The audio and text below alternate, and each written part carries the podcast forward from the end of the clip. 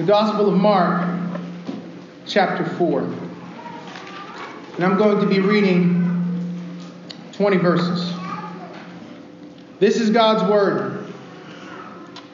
Again, he began to teach beside the sea, and a very large crowd gathered about him, so that he got into a boat and sat in it on the sea.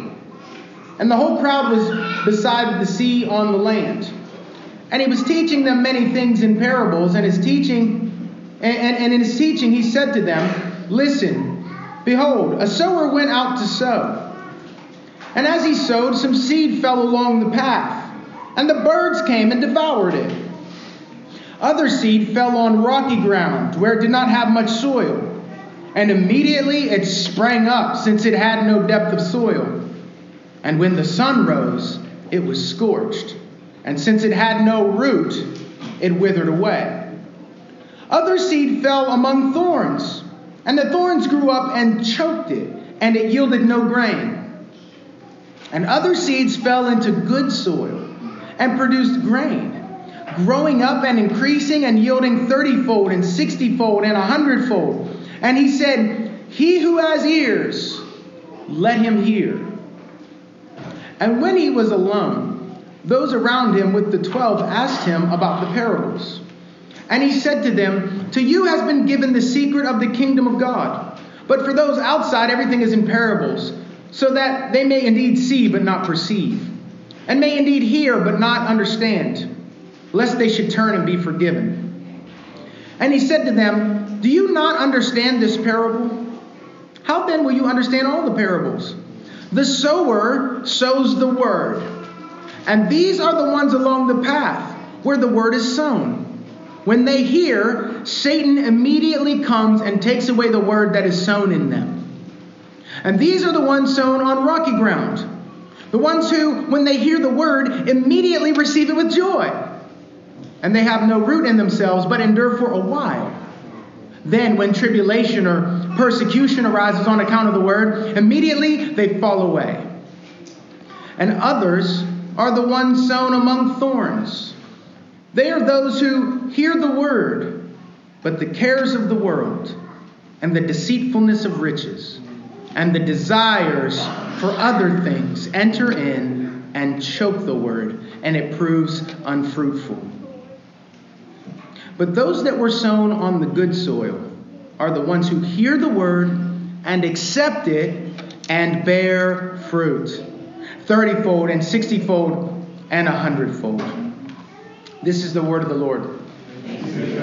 Please lift your hands with me as we come to God in prayer. Lord, we pray that we would receive this, your word, as life to us. We pray, Lord, that you would teach us we pray that you would put your finger on the error in our ways, the sin in our hearts, the brokenness in our minds, and that you would help us to hear, to repent, to believe, and to act.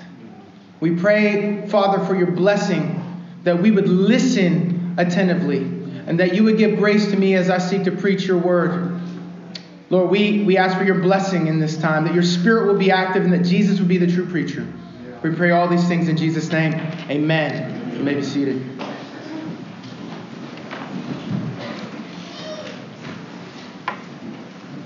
A few months ago, our family took a trip to Williamsburg, Virginia to visit this historic place in our country.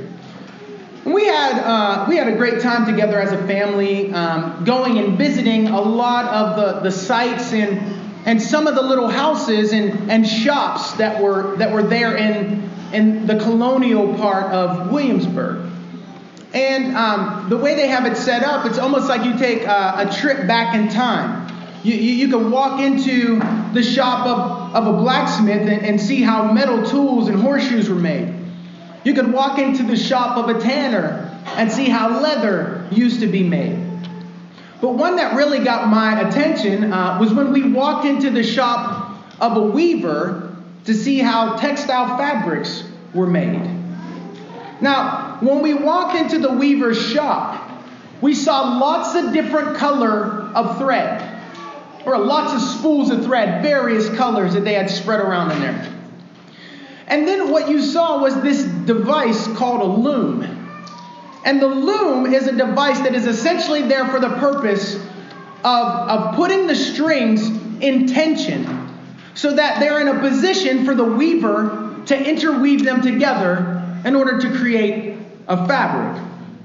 That's the purpose of the loom. It puts the strings in tension so that the weaver can weave the various colors of string together to create a fabric. Now, just because you had different colors of thread in the shop didn't mean that you would come out with a textile necessarily. You could have grabbed a bunch of those threads and thrown them down in a pile, but that would not leave you with, the, with a textile fabric. These strings had to be put under the tension of the loom and intentionally woven together by the weaver in order to create a textile fabric. And once those separate threads were woven together as a textile fabric, they were far more useful than they ever were by themselves. Once those separate threads were woven together into a, a, textile fabric, they were something stronger than they were by themselves. Once those separate threads were woven together as a textile, they became something more beautiful than they were on their own. Many Christian people, many professing Christians would say that they that they value community.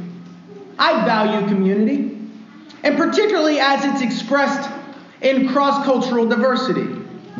Many people would say that they want to be useful to God, that they want to live more powerful lives for God. Many people would say that, that, that they want to, to live a more beautiful life before God and their neighbors. However, those same people would express apprehension about trusting the authority and reliability of the Word of God. It's attention.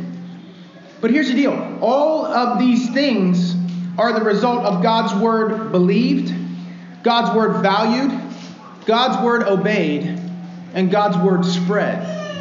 That's the only way usefulness increases. It's the only way that power increases and beauty increases. It's the only way that, that community is really formed. And here's why this is God's way with his people. God takes us as separate threads, and he holds us under tension by his word. And, and this puts us in a position where he can interweave our separate lives and separate loves and longings together into one beautiful fabric.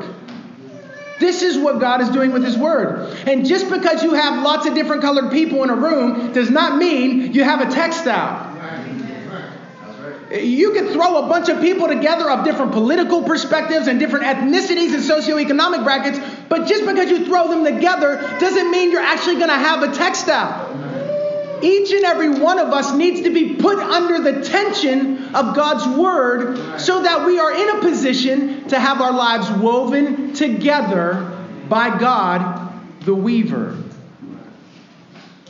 Each of us has to be in the word of God, held in tension by God's will, by God's wisdom, by God's correction, and God's grace. And once we're woven together as a textile, listen, we become more useful than we ever would have been on our own. Once we're woven together as a textile, we become more powerful than we ever would have been on our own.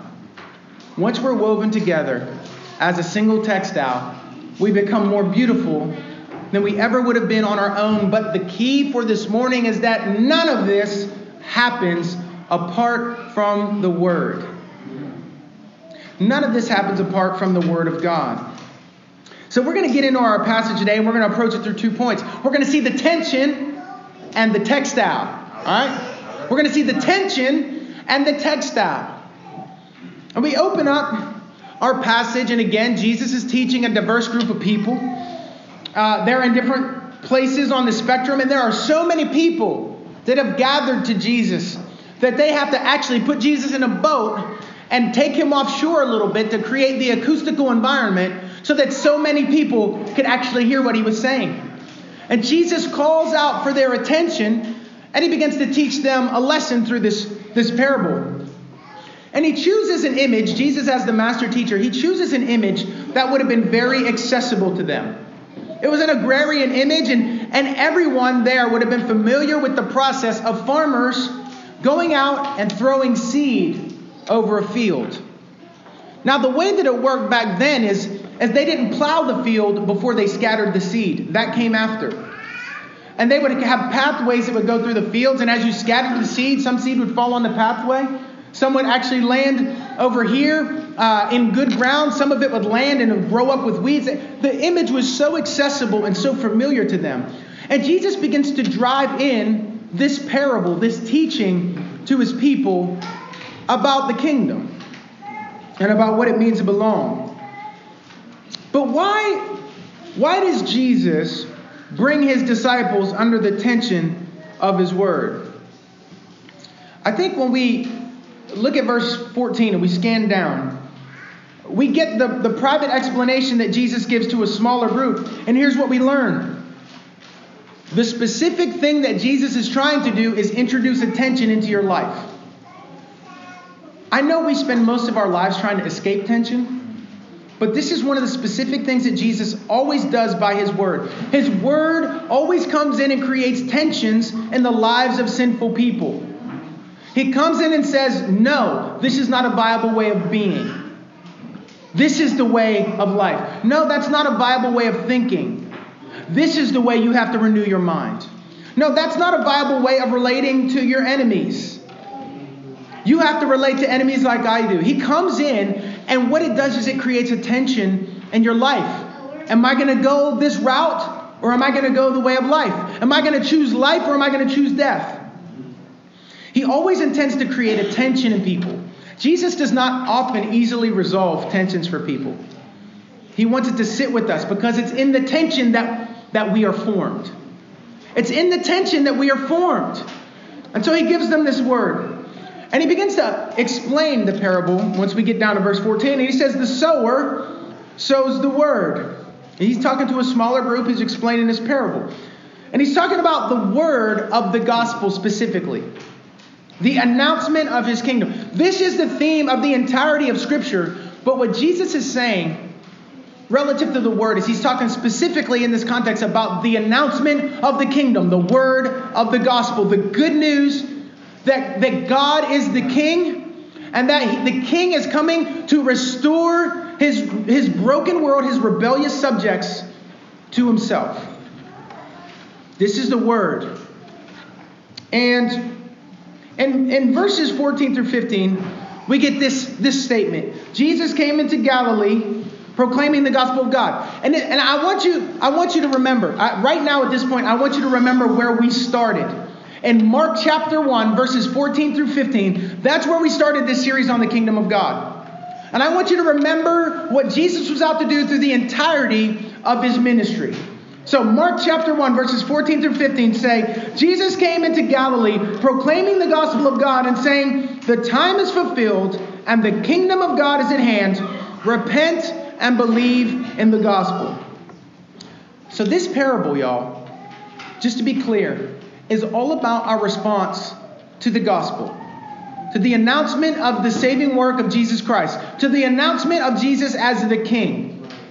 That's what this parable is all about. And here's the important thing I want you to hear, friends. It's not just about the way you responded to the gospel a long time ago. It's about the way that you're responding to the gospel right now. It's not about your repentance and faith a long time ago. It's about your repentance and faith right now, the all of life repentance that we're supposed to be about. Every time that you hear the gospel preached, every Sunday morning when I'm scattering seed, how do you respond to the gospel. That's the point of Jesus' message. Our response to the announcement that God has done something to restore his broken world and the broken people within it, specifically through his son Jesus Christ.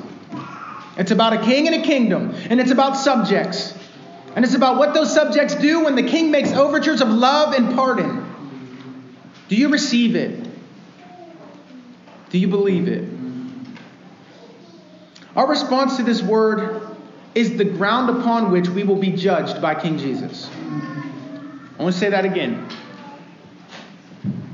The ground of our judgment before King Jesus will be how we respond to this word. And I know that many people are fond of saying, You can't judge me, only God can judge me. And what is always happening in my head when I hear someone say that is, is this, and that's a comfort to you? You would rather be judged by God than by me? That is scary for people who have the issues we got. That is unnerving. That should make you unravel. Unless you know that you're responding to the word by which you will be judged with faith and love and repentance. This is the word by which we'll be judged. And it's sobering. This is a call by Jesus to soberly take inventory of your own soul. You can fool us in here. You can fool us. You can put on the ruse. You can do Christian things. You can put on appearances. You can talk the lingo. And all the while, your heart is chasing after that idol you love so dearly. All the while, you have the not even the faintest hint of love for God. You can fool people in here. But like, like the old timers used to say, just because you're standing in a garage doesn't mean you're a car. And just because you come to church doesn't mean that you are in his kingdom. So each and every one of us, I don't care how long you've been going to church, I don't care how much theology you know, I, I don't care how many how many deeds you've done. Each and every one of us has to check our hearts. We have to take sober inventory of where our hearts are. That's what Jesus is inviting us to do. And then he begins to take us on a journey through this story. Through this story, through this teaching, he tells about the he tells us about the conspiracy to keep us from being anything but fruitful. There is a pull, it's a gravitational pull of being in this broken world as a broken person. There is a pull, and there's a conspiracy to keep us fruitless. You, now, now, I want you to hear something clearly. Success does not equal fruit. Just because you're successful in your vocation doesn't mean that you're fruitful. Uh, having lots of stuff does not mean that you're fruitful. Being liked by a lot of people does not mean that you're fruitful. What Jesus is specifically identifying here are three primary challenges that we face when it comes to being fruitful. Through this parable, Jesus alerts us to the fact that the word can land in your life without producing the intended fruit. Now, listen, listen how accessible this is. Jesus knows his audience. There is not a single person in that audience who would have been ignorant of the fact that there was one outcome in this parable that was acceptable to the farmer. And that was the one that produced fruit. Nobody goes out and does all that work, scatter a seed, only to be, you know, satisfied with zero fruit. That's not why seed is scattered. And that's not why gospel is preached. That's not why kingdom is announced. God wants no less than the farmer because he's given no less work and effort and sweat than the farmer. God wants fruit. God wants fruit. But Jesus offers this up to us not only as a diagnostic for our own hearts, for identifying where we are, but as a warning and an invitation. It's a diagnostic. Where are you right now? It's a warning. Take heed. And it's an invitation. Draw near. Hear, receive, repent, believe, call out.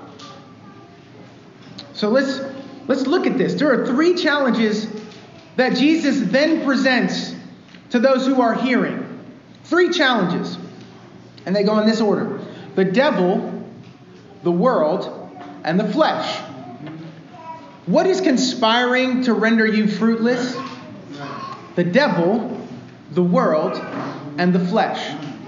What is the greatest threat to your fruitfulness and your kingdom vitality? The devil, the world, and the flesh. That makes the battle clear, okay? What are you up against? The devil, the world, and the flesh. This is a classic trio in Christian theology to help us identify the nature of our opposition. So let's look at the first one the devil. Verse 15, check it out. These are the ones along the path where the word is sown. When they hear, Satan immediately comes and takes away the word that is sown in them. The devil. Now, listen, here's the deal there's a pendulum swing within Christianity. Some people give him too much press, and some people don't give him enough. And if I had to guess, most of us in here don't give him enough credit. We, we don't give enough attention to the nature of the battle that he's waging against us. We, we, we downplay it. But ever since Genesis 3, his point of attack on God's people has always been the Word. Because if he can get the Word away from you, if he can render the Word inaudible to you, if he can render the Word tasteless to you, he has won. That's all he has to do. And that's all that he had to do in order to throw this world into ruin and chaos. That's the, that is the primary thing that he accomplishes in Genesis 3. And look at the world of pain that's brought into this world. And you think less pain is brought into your life, less ruin is brought into your life when you let go of the word? It's, it's of the same species. We can see the ugliness of Genesis 3, but in microcosm, that's exactly the kind of ruin and detriment that comes into your life when the enemy attacks your trust in and obedience to the word. No matter how you shine it up, no matter how you put lipstick on that pig. This is the ruin. And it's particularly aimed at our trust in the gospel.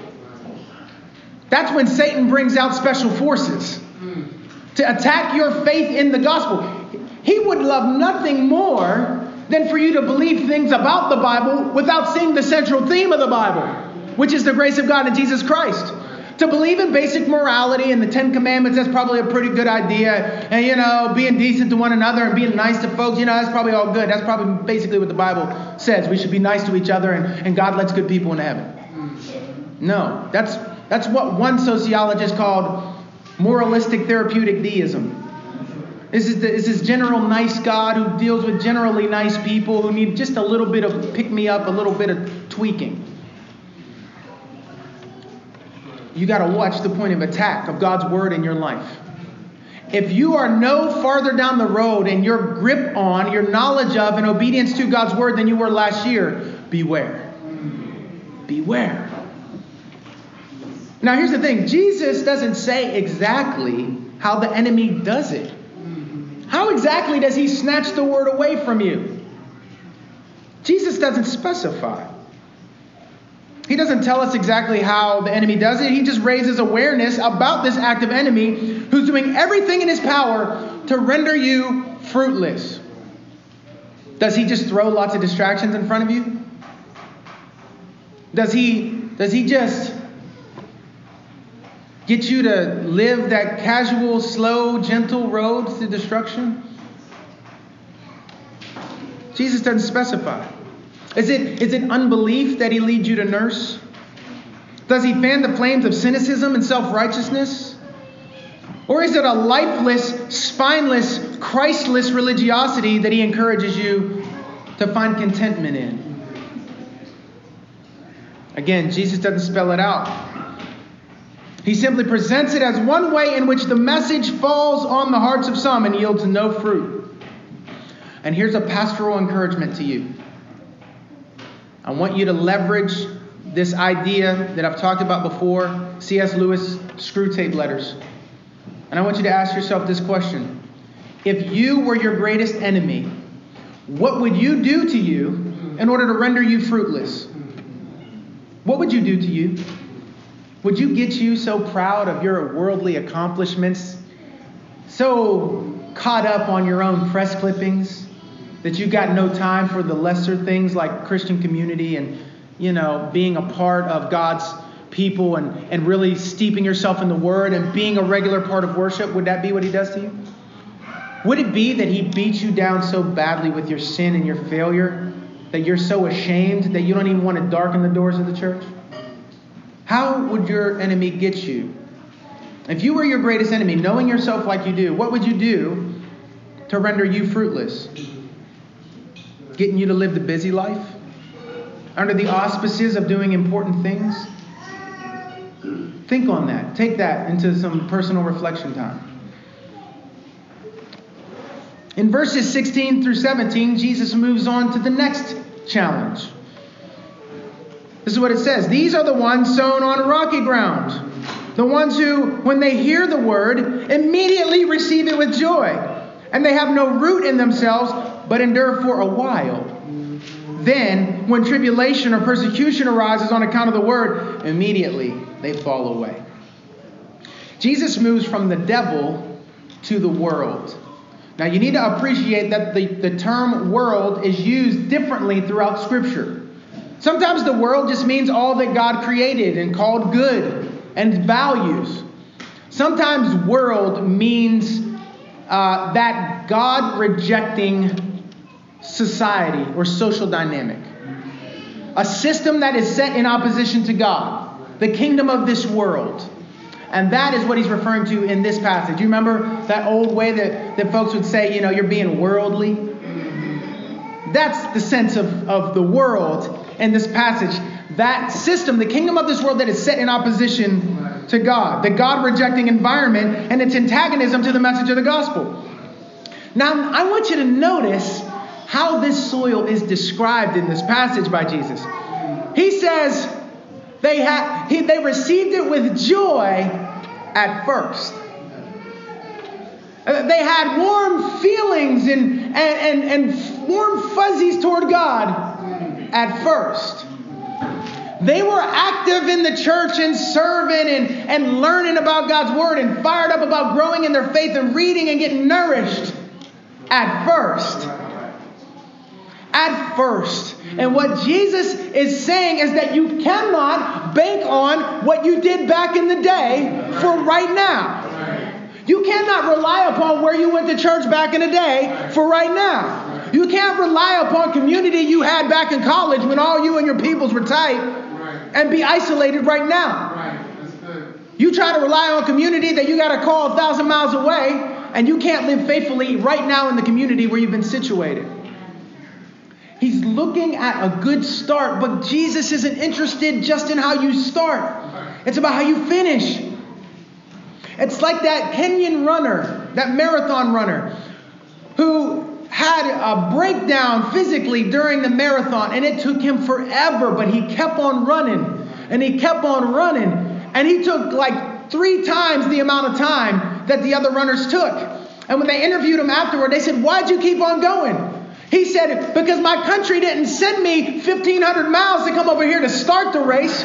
They sent me over here to finish the race. And God has done His work in your life and He's given you His words so that you'll finish the race, not just to get you started in the race. We have to have a persevering spirit, a persevering love. That's, that's what Jesus is driving at here. They had joy at first. But then look at what Jesus says actually hindered it. But the hostile environment of the culture pressed in with such intensity, specifically on account of this countercultural message, that they fell away. They fall away. The word used here in Greek is scandalizantai. That's where we get the word scandal. They were scandalized by association with Jesus. You're one of those people. You're one of those Christians you're one of those people that eats Chick fil A. I say, Hallelujah, I will endure for that holy chicken. Bless his name. You can hate me all you want, but I'm going to double fist them sandwiches. You get what I'm, I'm saying? It's the culture wars.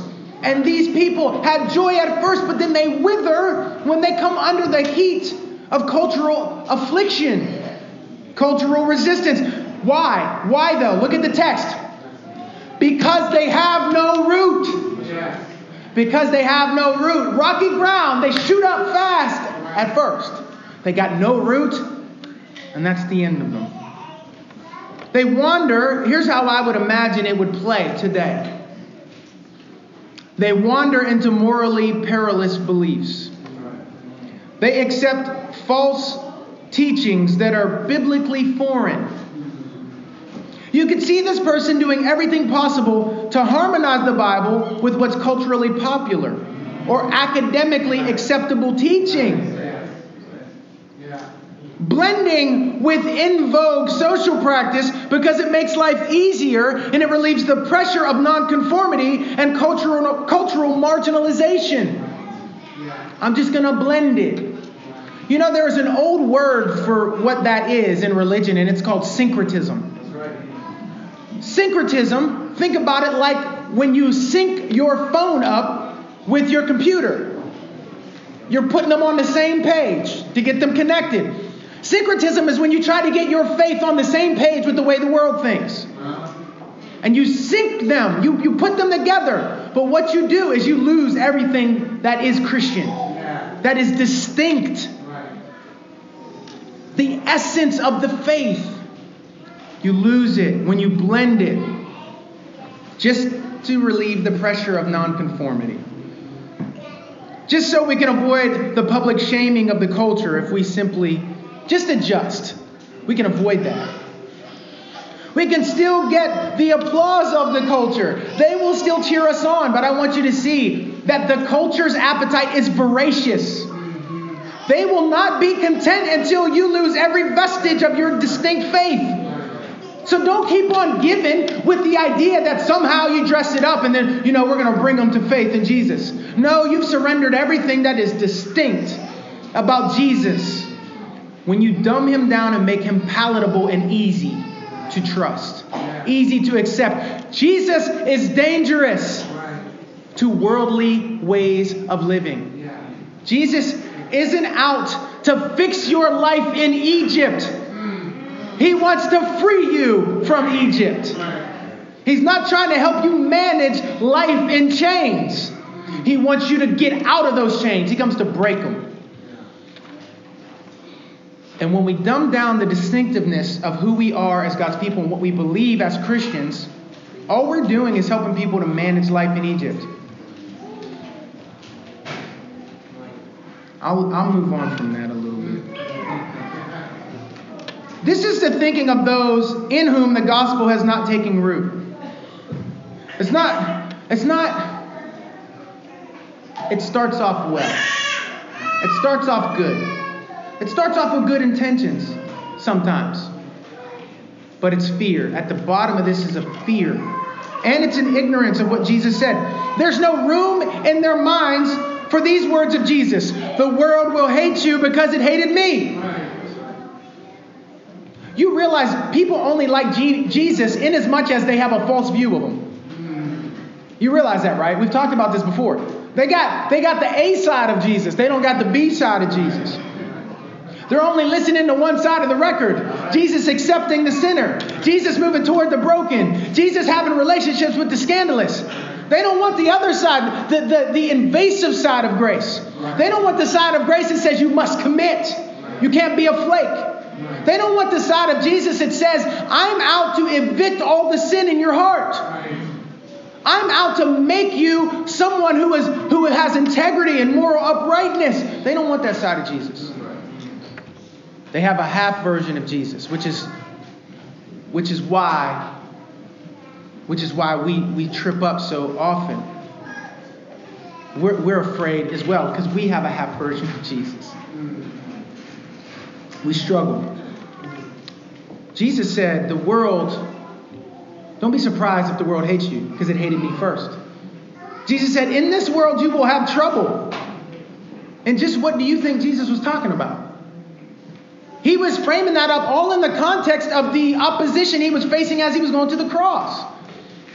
People did not like, you know, Jesus, the more and more he preached, the smaller and smaller his, his congregation got. Don't get it twisted. Jesus wasn't speaking at the Gospel Coalition. Jesus wasn't speaking out together for the gospel. Because people got tired of the way that his word cut against them in order to heal them. They got tired of his surgical way of bringing the word to, to, to, to cut off the stuff that would kill you. They got tired of that. Jesus says, Look, why is the word of Jesus so hard? And, and why must we not surrender it? Here's why Jesus says, I tell people they are sick and only I can heal them. I tell people they're under bondage and only I can free them. I tell people they are guilty and only I can exonerate them. I tell people they are wrong and only I can correct them. I tell an optimistic culture that they are hopeless and helpless without me. I tell the world that the world is the problem, but I am the Savior of the world. You must listen. You must receive the offense of the gospel if you're going to experience the defense of the gospel. The word of God, you must receive it and it must offend you. Yes, you are jacked up. You are bad. No, you're not trying your best. You're, all you're doing is trying to pretty up yourself to appear well before other people. It's the same thing that I do. That's our problem is far worse than we imagined. It must offend you. And when you let it offend you and you receive it as the very word of God and you place your trust in that word, then then he defends you from the accusations of the evil one, from your own failure and shame and guilt and fear and brokenness Time and time again. That's the deal.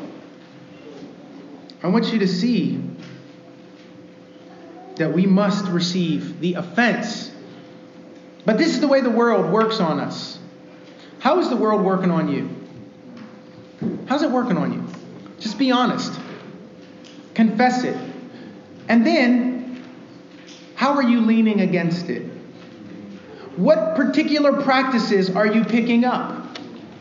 What particular practices are you laying down? Here's, here's, here's a little word for you. If you were repenting of this five years ago, or you were talking about this five years ago, and you're not making any concrete changes to actually address it, then you're not really repenting. I know it's a hard word, but it's the word of Jesus. And that's why I like letting him say it for me. And I need it. It cuts against me every bit as much as it cuts against any one of you. Because no one is more tempted to want to just refashion the message to make it just a little bit more easy to swallow than me. And that's the temptation. And those are the, a lot of the people that you see going off most frequently, the preachers. There are two documentaries that just came out about preachers with big flocks who did that and led thousands away in their wake. Why? Noses and nickels. More people, more money. I'll compromise just to get anybody to get it. I'll, I just want to fill those empty places in the bench. I am not exempt from this, y'all. And that's why I'm Presbyterian. I'm serious. Because I'm not calling you to do anything I'm not trying to do myself. I'm calling you to live in community. And as a Presbyterian, I have to live in community because we have a team led leadership. Team leadership. I'm accountable to people. If I go off the hook, the Right Reverend Dr. Irwin might come off the top rope and take me down over here. We answer. I'm just saying, we all have to watch out that we don't have the at first kind of faith and fail to persevere. But let me get to the last barrier, all right? Verse 18 Jesus moves from the world to the flesh, the internal corruption of our own hearts. Listen, and others are the ones sown among thorns. They are those who hear the word, but the cares of the world and the deceitfulness of riches and the desires for other things enter in and choke the word, and it proves unfruitful. I'm going to put that on repeat. Hear that again cares of the world, deceitfulness of riches, desire for other things choke the word. Now, if I had to gauge by how much we collectively complain in here, I would say we're in great danger of the cares of the world choking out the word, griping about our kids, griping about our jobs, griping about what I think I deserve that I don't have yet griping about living in the city, griping about this, that, and the other thing. Cares of the world, deceitfulness of riches. We talked about that last week. It's just another time Jesus is showing you, He speaks about it. Watch and pray that you don't enter into temptation. cares of the world, deceitfulness of riches, and desire for other things. I want you to see that all the things and opportunities that you have in your life, they're not benign. They're not harmless. They're forming you. And here's the crazy uphill battle that we, as your pastors and leaders, face. We get an hour and 45 minutes sometimes to leave our mark on you, to, to strike one for the kingdom on you. And then you spend the other, how many, 160 some hours being shaped in what way? Well, I don't know. But you have to take responsibility that God gets more and more voice in your life. That you're being more and more formed by His Word. And the only way is if you don't try to export the burden of your spiritual growth to your leaders. That you take personal responsibility and put together with us taking responsibility for a calling to you and our responsibility to you. And you have to put your way, you have to put yourself in the way of shepherding. You have to put yourself in the way of care. Look, I love you. I don't want to hear after the fact that you made some big life decision without the help of shepherding. That's backward.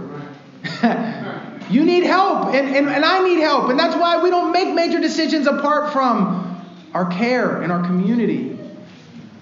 We need the Word to shape and fashion us. This idea of choking out the Word, I think, is just a powerful image. It prevents fruitfulness. Notice that there was some sort of growth in this plant. You see that in the, in the parable? There's, there's a type of growth, but it's not fruit bearing growth. And we must measure by bearing fruit. You can grow emotionally without bearing fruit. You can grow vocationally without bearing fruit. There are all kinds of ways that we can grow without bearing fruit, but Jesus is interested in the fruit bearing kind of growth. Understand that none of these responses characterized those who are truly in God's kingdom, which is the sobering reality of the passage. There's, there's, one, there's one out of the four that describes those who belong to the kingdom, and it's the fruit bearing kind. It's the fruit bearing kind. Every commenter listening to it would have known. So if I can rephrase this, I just want you to watch out for the hard heart, the shallow heart, the cluttered heart, and try to cultivate the humble heart. That's the fourth soil. The humble heart receives the word.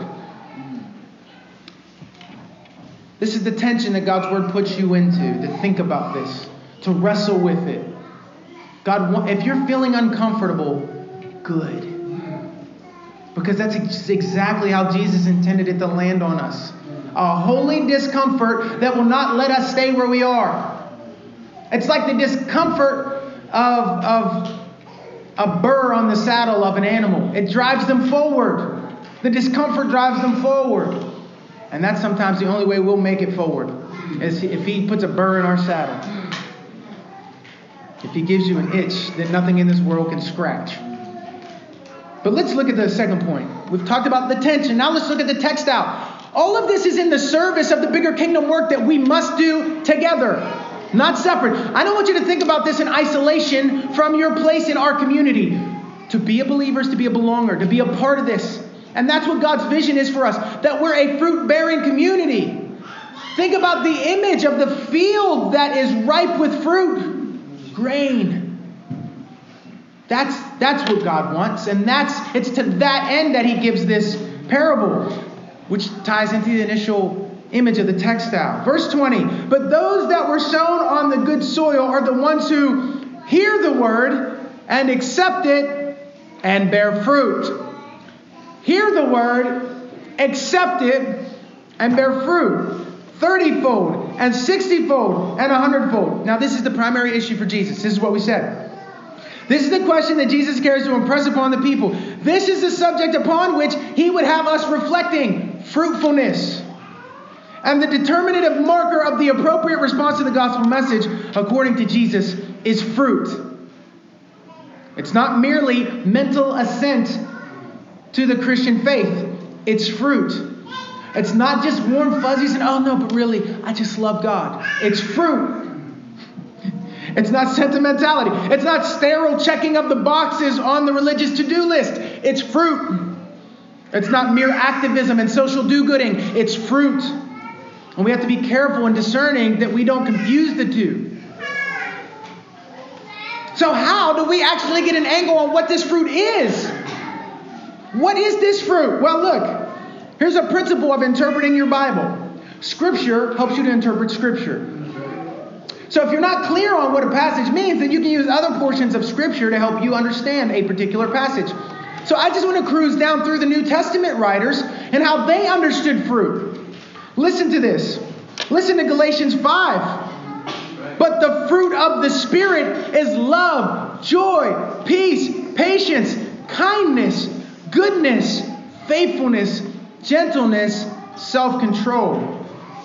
That kind of fruit. That's what Jesus wants. That kind of fruit. Look at Romans 6. But now that you have been set free from sin and have become slaves of God, the fruit you get leads to sanctification and its end, eternal life, sanctification, conformity to the likeness of Christ, becoming more and more like Jesus. So if you start to if you start to diagnose yourself, are you becoming more and more like Jesus? Are you? Is more of the beauty of the life of Christ cropping up in you?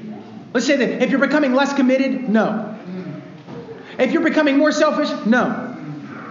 If you're if you're dying more to the world and its desires, yes. That's fruit. That's fruit. If you are if you're if the way you use your words is becoming more gentle and gracious, that's fruit. If you if you stop berating your kids and riding them all the time and you express more patience with them, in grace, that's, that's fruit. This is the kind of fruit. Sanctification. Ephesians 5 For the fruit of light is found in all that is good and right and true. Philippians chapter 1, Paul prays for his friends. He says, And it's my prayer that your love may abound more and more with knowledge and all discernment, so that you may approve what is excellent, and so be pure and blameless for the day of Christ. Here it is filled with the fruit which is righteousness that comes through Jesus Christ to the glory and praise of God. Righteousness. Are you becoming more righteous? Don't let the language of self righteousness throw you off of your call to be righteous.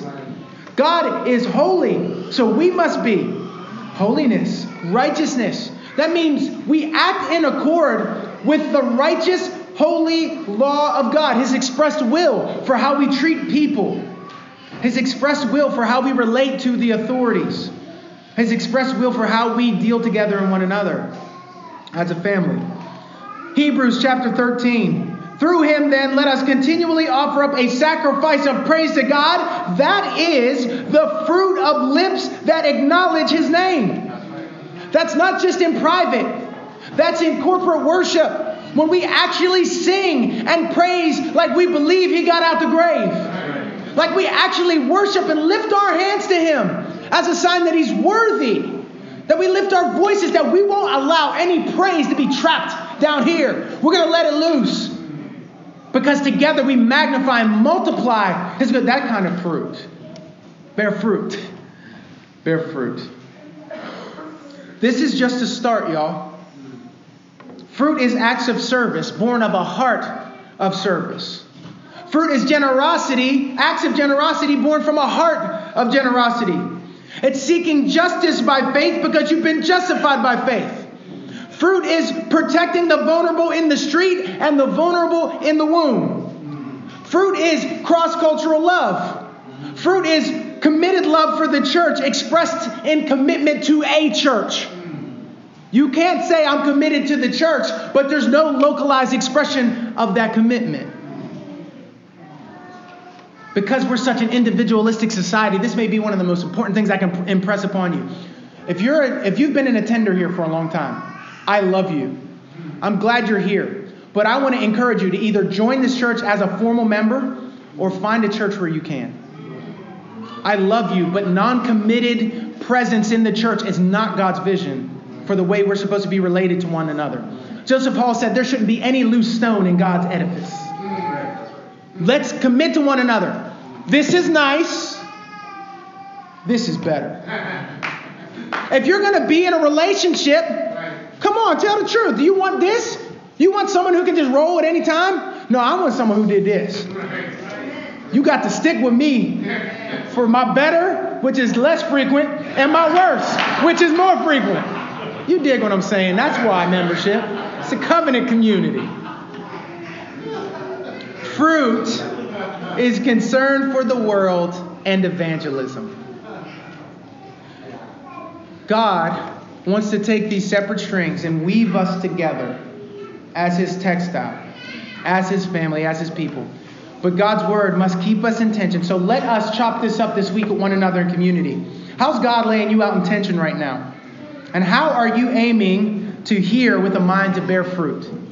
Kind of fruit described in the rest of Scripture. Let's, let's pray that God would do that great work in us. Let's pray. Father, thank you for your word. We pray that you would help us to bear fruit, to hear your word, to accept it, and to bear fruit and to judge ourselves according to the standard of your word and not our good intentions. Help us to lay ourselves bare before our community and invite them to speak truthfully into our lives so that we can see our error, so that we can see our need, so that we can stop playing around and get serious about life in this world before you and in community. We pray that you would let this word that has been preached go out with your blessing. We ask it in Jesus' name. Amen.